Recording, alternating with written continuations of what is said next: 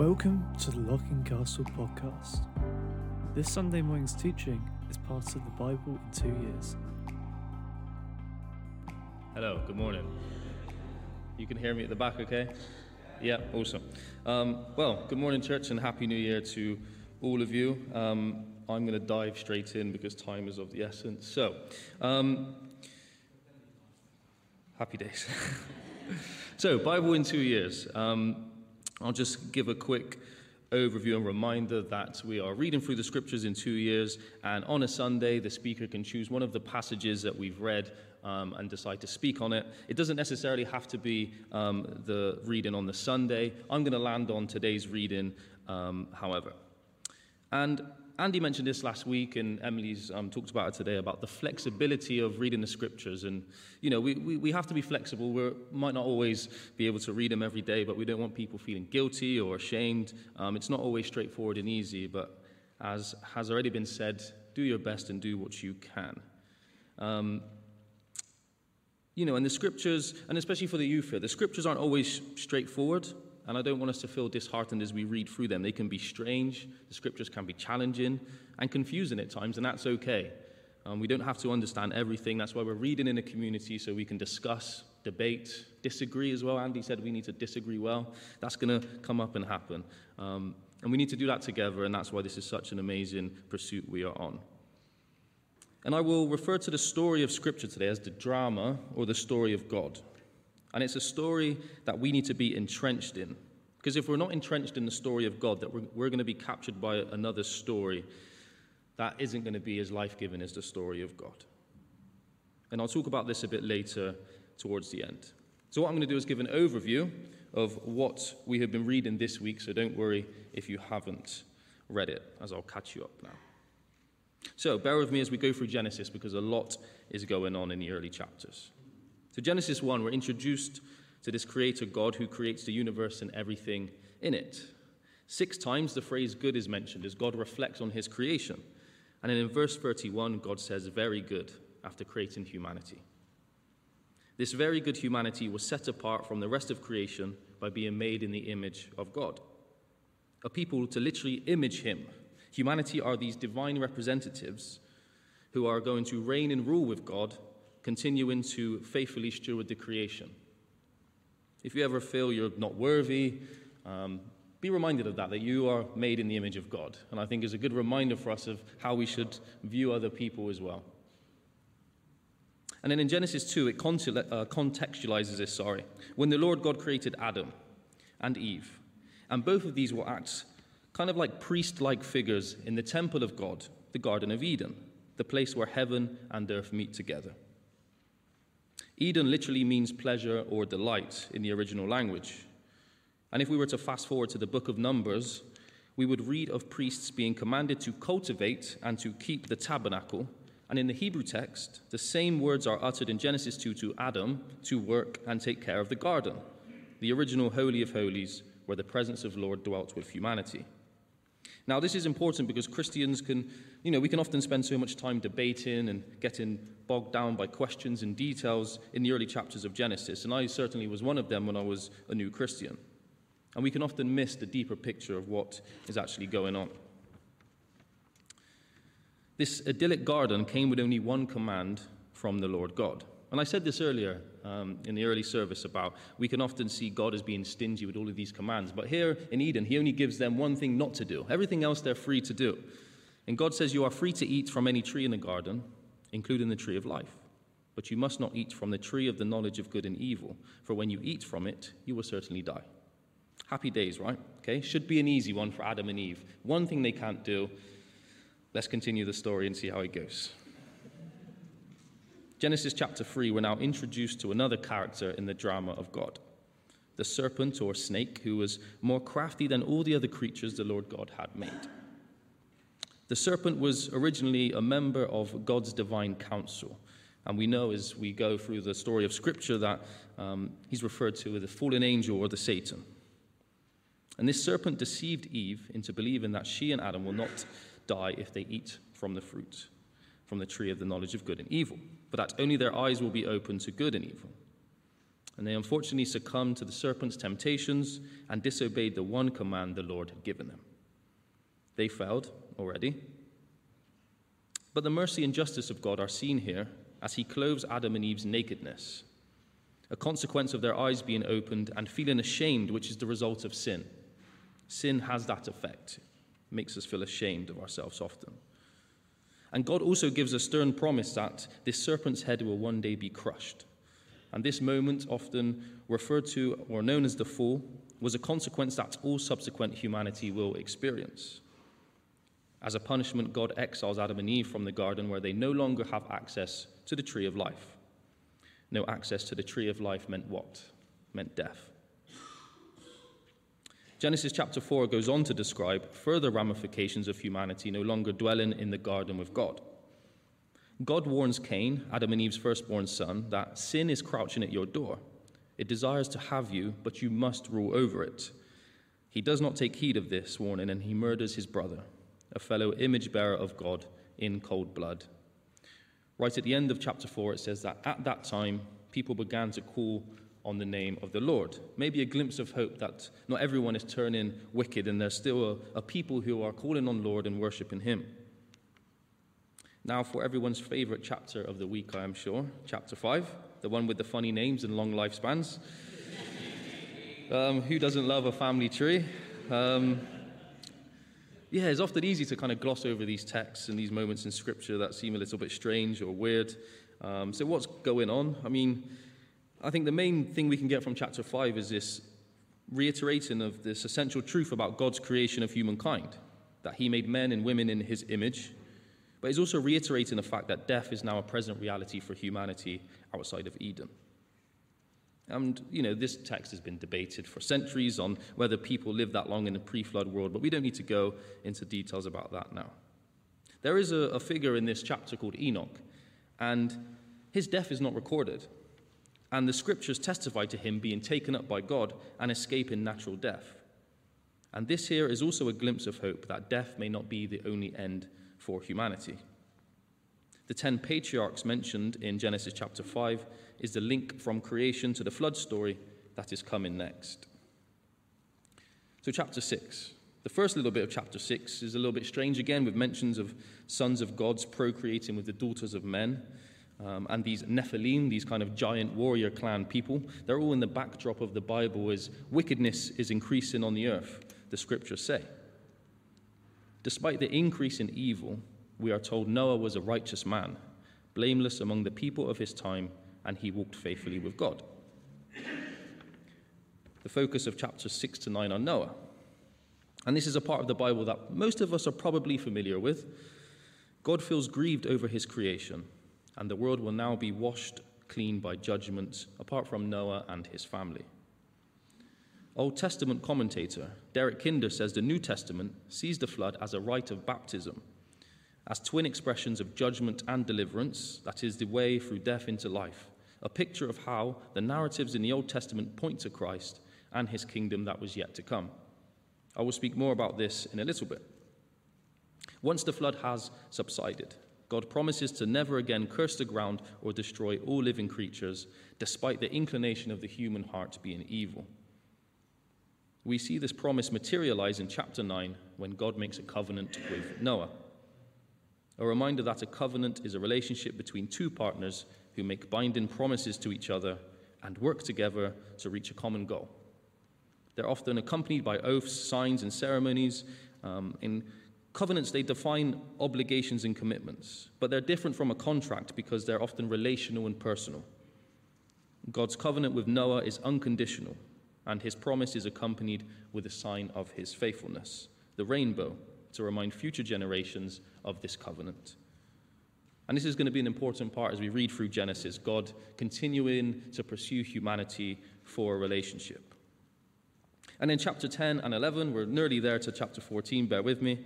Um, we're given another list of more family names and histories, with an interesting twist in the middle with the events of the Tower of Babel. And I'm not going to say much about the Tower of Babel's story, other than this event seems to describe the fruitless exploits of humanity in trying to glorify themselves um, as they try to make a tower that reaches the heavens, which is God's domain. And God once again has to intervene by scattering humanity across the earth. And towards the end of the chapter, we're introduced to Abram's family, who will be the focus of the next few chapters. At the start of chapter 12, we see God telling Abram and his father's household from the land of Ur, which is in ancient Mesopotamia, which is modern day Iraq, to go on a journey to the land of Canaan, the future promised land. And God tells Abram that I will make you into a great nation, and I will bless you, I will make your name great, and you will be a blessing. I will bless those who sorry. I will bless those who bless you, and I will curse those who curse you, and all peoples of the earth will be blessed through you. This is another glimpse at God's redemption of humanity. Although the drama of God begins in a specific geographical location in Eden and is now filtering through to a man and his descendants, this shows that God's plan from the beginning of history has been to redeem all humanity across the world. This is something that the book of Genesis will illuminate over and over again the Lord's pursuit of relationship with people despite their turning away from him. And then there's a famine in the land, um, which caused Abram to go to Egypt for a time. And then another kind of drama unfolds between Abram's wife and Pharaoh. And Yes, very interesting, this ancient drama. But um, chapter 13, Abram returns to Canaan, um, and this time another issue arises um, regarding some land between him and his nephew Lot. Abram remained in Canaan, and Lot lived in the plains near Sodom. And then the Lord said to Abram, um, Look around from where you are, to the north and south, to the east and west. All the land that you see, I will give to you and your offspring forever. I will make your offspring like the dust of the earth so that if anyone could count the dust, then your offspring could be counted. Go, walk through the length and breadth of the land, for I am giving it to you. Another promise between God and man. And finally, chapter 14, where I'm going to land today. Chapter 14 is action packed, and in the beginning, it describes a Tolkien like battle. You have four kings from the north who go to war with five kings from the south. For 12 years, these kings of the south were subject to Chedorlaomer, this pagan king, but in the 13th year, they rebelled against him. The Battle of the Nine Armies commenced in the valley of Siddim, the land which now the Dead Sea covers. Unfortunately, Lot, Abraham's nephew, was living in Sodom at the time, and the four kings of the north took him and all his possessions after their victory. Abraham got wind of his nephew Lot um, being taken away, so he rallied his men and went on pursuit to try and get him back. He was successful in recovering Lot and his possessions, along with others who have been captives. After Abram defeated Chedorlaomer, he returned to his own land, and the king of Sodom came out to meet him. And then something interesting happens, which I will focus on. It says in verse 18, chapter 14. Are we able to get the passage on the screen, please? Thank you.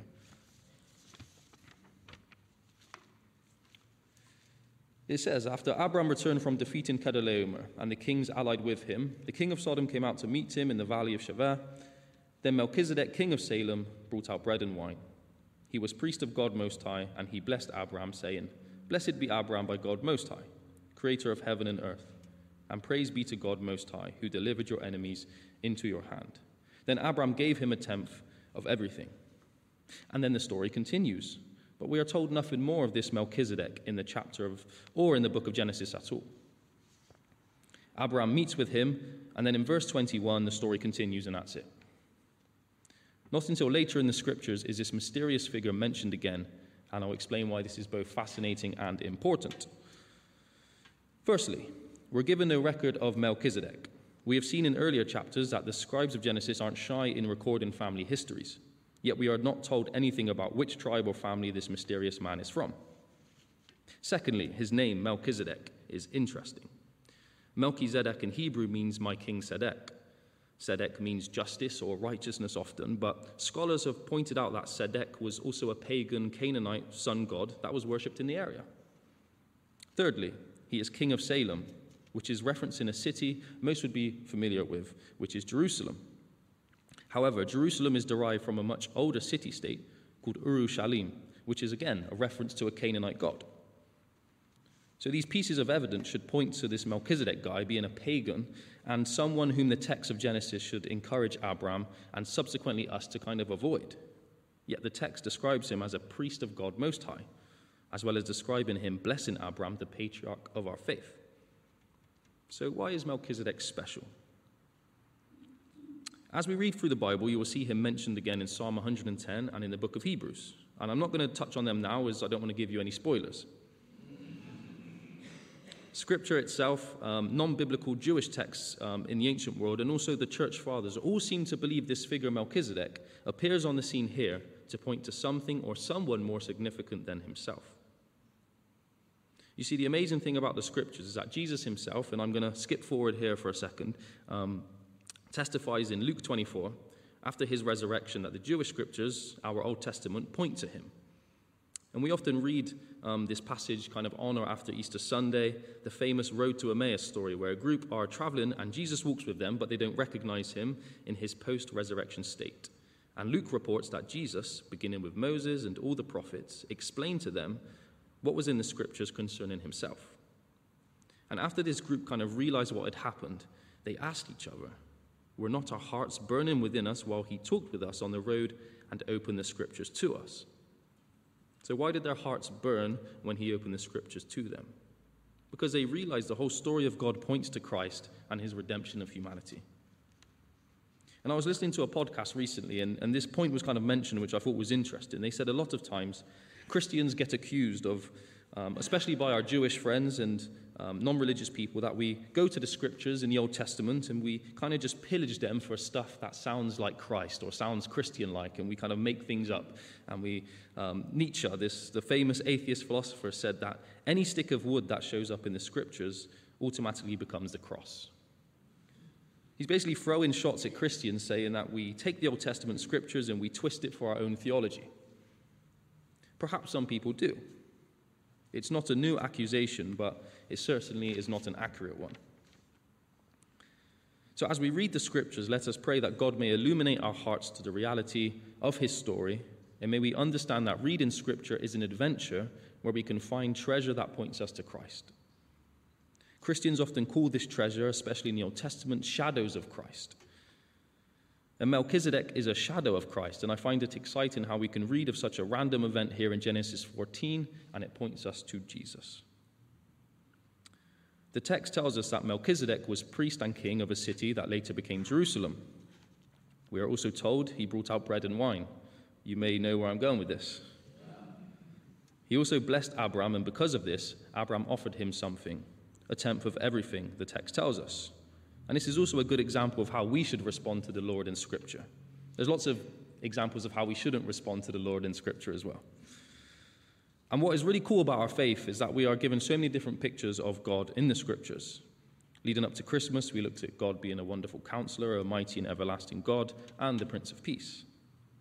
And in today's passage, we get to see a glimpse of Christ in a different way in this ancient story the Lord Jesus, our King and Priest, our Lord Jesus, the King of Kings, our eternal priest, who in Jerusalem had poured out his body in blood, the symbols of blood and wine, who has blessed Abraham's descendants of the earth with the opportunity of redemption.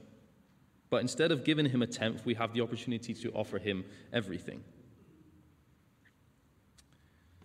St. Cyprian of Carthage reflected on this verse in the year 258 AD, so a very long time ago, but I like what he says. He says, likewise, in the priest Melchizedek, we see the sacrament of the sacrifice of the Lord prefigured according to what the divine scriptures tell us. For who is more a priest of the Most High God than our Lord Jesus Christ, who offered sacrifice to God the Father and offered the very same thing that Melchizedek had offered bread and wine? That is actually his body and blood. What a beautiful reminder from what may seem like such a simple and random story. And this is the adventure we get to go on as a church community over the next two years. We get to read and entrench ourselves in the drama of God, where the redemption story of humanity in the person of Christ is screaming out at us again and again and again. If that's not motivation enough to dive into the scriptures, I'm not sure what to tell you. And my prayer for us is that as we journey through the Bible, we may encounter Christ in a more deeper and personal way and that we would better recognize the Melchizedek moments in Scripture that point to him. And I also pray that, you know, especially me and all of us, that we are captured by this story instead of alternative ones. And as we do that, we may love God, love church, and love others more. Amen. Thank you for listening. To find out more about Locking Castle Church, please visit our website at lockingcastlechurch.org.